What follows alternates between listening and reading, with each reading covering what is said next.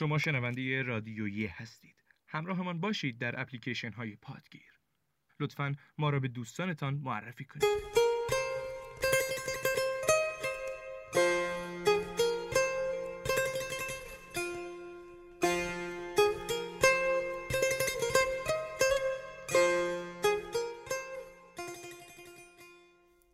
سلام امیدوارم حالتون خوب باشه میزبان شما هستیم در 17 همین قسمت از رادیویی تو قسمت های قبل رادیویی سعی کردیم کتاب های متنوعی رو بهتون معرفی کنیم تا نظر بیشتر شما عزیزان برای همراهی جلب بشه.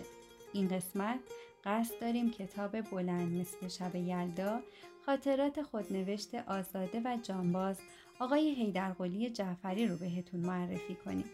لطفا تا پایان همراه ما باشید.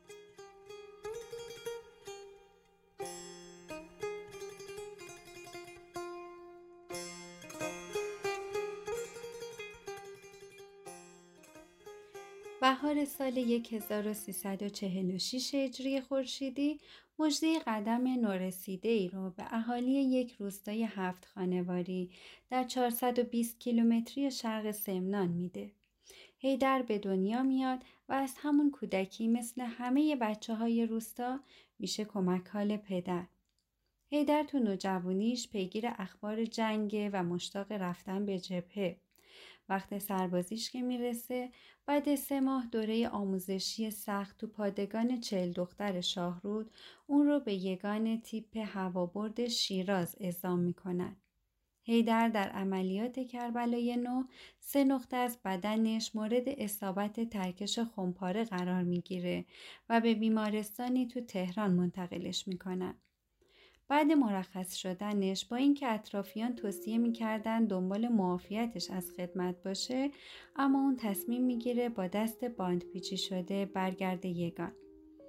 بخش زیادی از کتاب بلند مثل شب یلدا به نقل خاطرات عجیب و دردناک هیدر و همرزماش تو کمپ چارده اردوگاه تکریت مربوط میشه.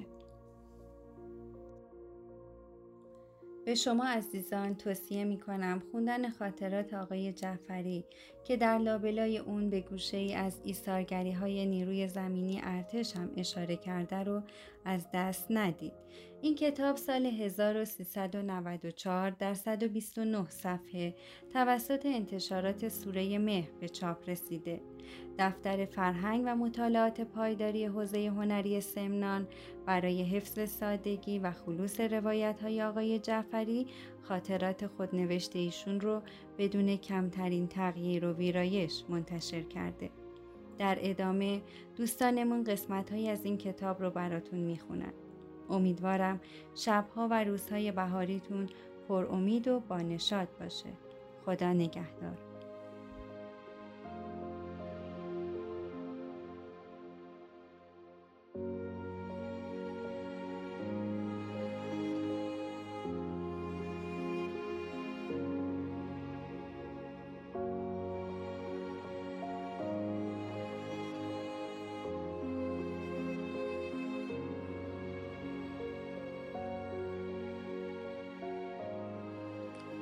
عراقی ها در این دو شب شکست زیادی را متحمل شده بودند و هر دو شب خط را از دست داده و نیروهایی که در آن قسمت مستقر می کردند یا کشته یا به اسارت رزمندگان اسلام درآمده بودند و از ناراحتی مثل مارهای زخمی شده بودند. به جایی رسیدیم که تپهی کوچک جلویم بود و پشت آن پناه گرفتم و از تیرهای مستقیم در امان بودم. به محض اینکه در سر پیچ بلند شدم و شروع به دویدن کردم که خودم را به آن پشت تپه برسانم ناگهان با صدای ایستی و شلیک چند تیر از جلو مواجه شدم. سری خود را به کف رودخانه انداختم ولی از صداها متوجه شدم که ایرانی هستند. بقیه بچه ها که جلوتر به پایین تپه رسیده بودند و پشت آن تپه مخفی شده بودند و آتش دشمن نمیگذاشت جلوتر حرکت کنند. حالا از پشت سرم عراقی ها و در مقابل بچه های خودمان به سویم تیراندازی می کردند. چون آنها فکر می کردند من عراقی هستم و دارم به سمت آنها می روم. عراقی ها متوجه حرکات و صداها در آن قسمت شده بودند و بیشتر آتش خود را به سمت این ور رودخانه گرفته بودند. ناگهان شروع کردم به داد زدن که من هستم و زخمی شدم شلیک نکنید و دائم بچه های دسته را به اسم صدا می زدم ولی باور نمی کردند. گاهی به سویم رگبار می گرفتند و از پشت سر هم که هر گونه گلوله‌ای که می‌خواستی از کلاش گرفته تا آرپیجی و گلوله تانک که از گوشه و کنار رد می‌شد و خونپاره های 60 و 80 و 120 و کاتیوشا هر ثانیه و هر لحظه در سمت چپ و راستم اصابت می نمود و منفجر می شدند و زوزه ترکش ها اطرافم را پر کرده بود. دیگر هرچه فکر می کردم هیچ راهی برایم باقی نمانده بود جز اینکه در همان کف رودخانه بخوابیم و از طرف دیگر آب رودخانه بود که مرا بیش از همه چیز آزار می‌داد. توی آب خوابیده بودم و آن آب سرد از یقه پیراهنم می‌رفت و از سر پاچه شلوارم در میآمد و همچنین خونریزی سینه و گوش و دستم بود که در آن شب سرد با لباسهای خیس و با آن باری که همواره با خود حمل می کردم تاب و توانم را بریده بود. دوباره معجزه ای شد که توانستم از آن جهنم بیرون بیایم. همانطور که به سمت خط عراق خوابیده بودم ناگهان سرم را بالا گرفتم.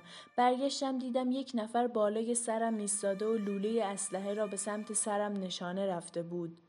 اول فکر کردم عراقی است یک لحظه یأس و ناامیدی بر ذهنم سایه افکند زیر لب اشهدم را خواندم تا دستم به سمت اسلحه رفت با زبان فارسی و عربی قاطی پاتی گفت تکون نخور متوجه شدم یکی از بچه های گروهان خودمان است. گفتم خسته نباشی. بلندم کن.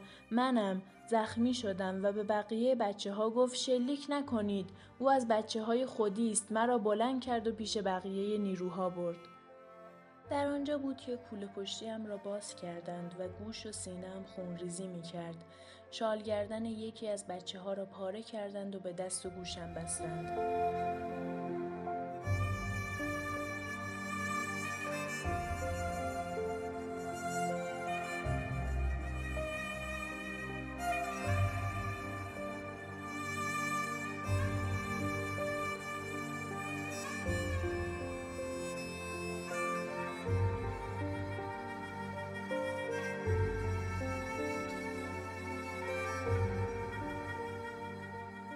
در آنجا حدود پانزده نفری از بچه ها و یک اسیر که ساعتی قبل از عراقی ها گرفته بودند و دستهایش را بسته بودند در گوشه ای از رودخانه نشسته بودیم تا آتش امان دهد و به عقب برگردیم.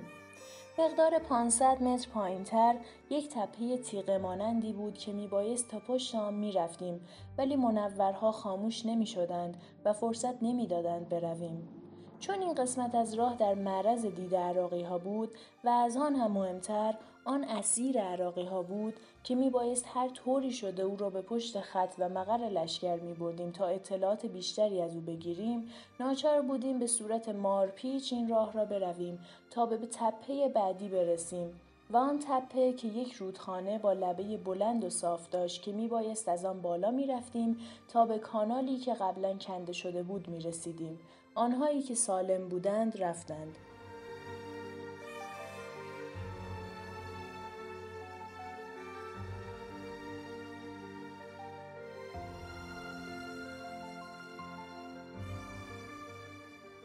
شب شد. همه داخل زندان بدون لباس و فقط با یک شورت بودیم که پنکه ها را روشن کردند و همه از سرما لرزیدیم. آن شب که بلندترین شب سال شب چله یا یلدا بود به اندازه هزار شب طول کشید. آن شب انگار نمی‌خواست صبح بشود و مدام اعلام می‌کردند چند ساعت و چند دقیقه وقت داری که یک نفر از شما این حادثه را به گردن بگیرد وگرنه همه در زیر شکنجه خواهید مرد. دلمان مثل سیر و سرکه میجوشید و در اونها قوقا بود و نمی‌دانستیم چه بر سرمان خواهد آمد و اعلام کردند آب و غذا و حتی دشویی رفتن ممنوع است.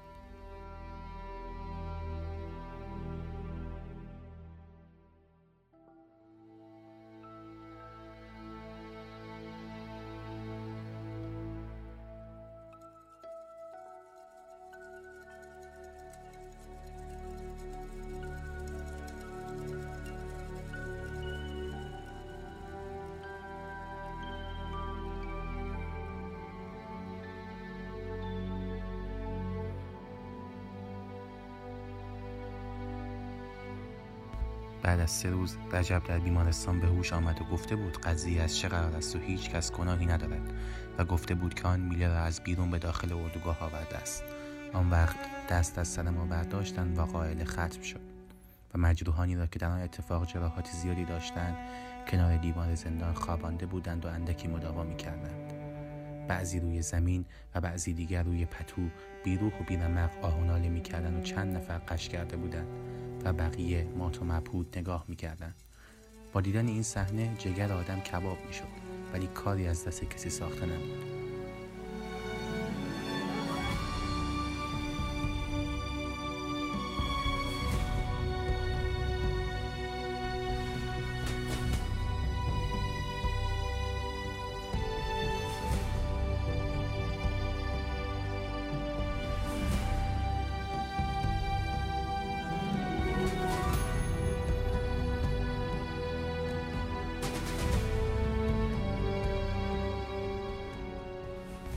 بعد از سه ماه رجب با یک دست بدون انگشت و سر و صورت ترکش خورده به جمع ما پیوست و همه به خاطر آن اتفاق تلخ و شکنجه های بی خودی از دستش عصبانی بودیم. در اردوگاه گاهی افرادی پیدا می شدند که از همان اول اسارتشان حاضر به خوردن حتی یک سیلی نبودند و به راحتی خود را در اختیار دشمن میگذاشتند به خاطر یک بسته سیگار یا یک نان جاسوسی می‌کردند. هر حرفی که زده می‌شد و یا هر تصمیمی گرفته می‌شد جاسوسان خودفروش آن را لو می‌دادند و فردا خبرش در دست عراقی ها بود. ابتدا ما اصلا خبر نداشتیم اینجور آدم ها بین ما هستند. آن مزدوران هم طرفدار این گونه افراد بودند و آنها را مسئول زندان آب و غذا میگذاشتند و هر کس صدایش در میآمد اولین کتک را از دست همین افراد می‌خورد و بعدا تحویل عراقی ها داده می‌شد.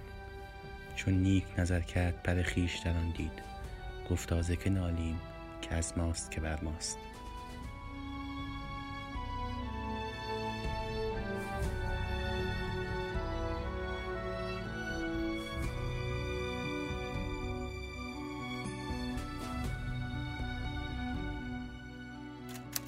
کاری از دفتر فرهنگ و مطالعات پایداری حوزه هنری استان سمنان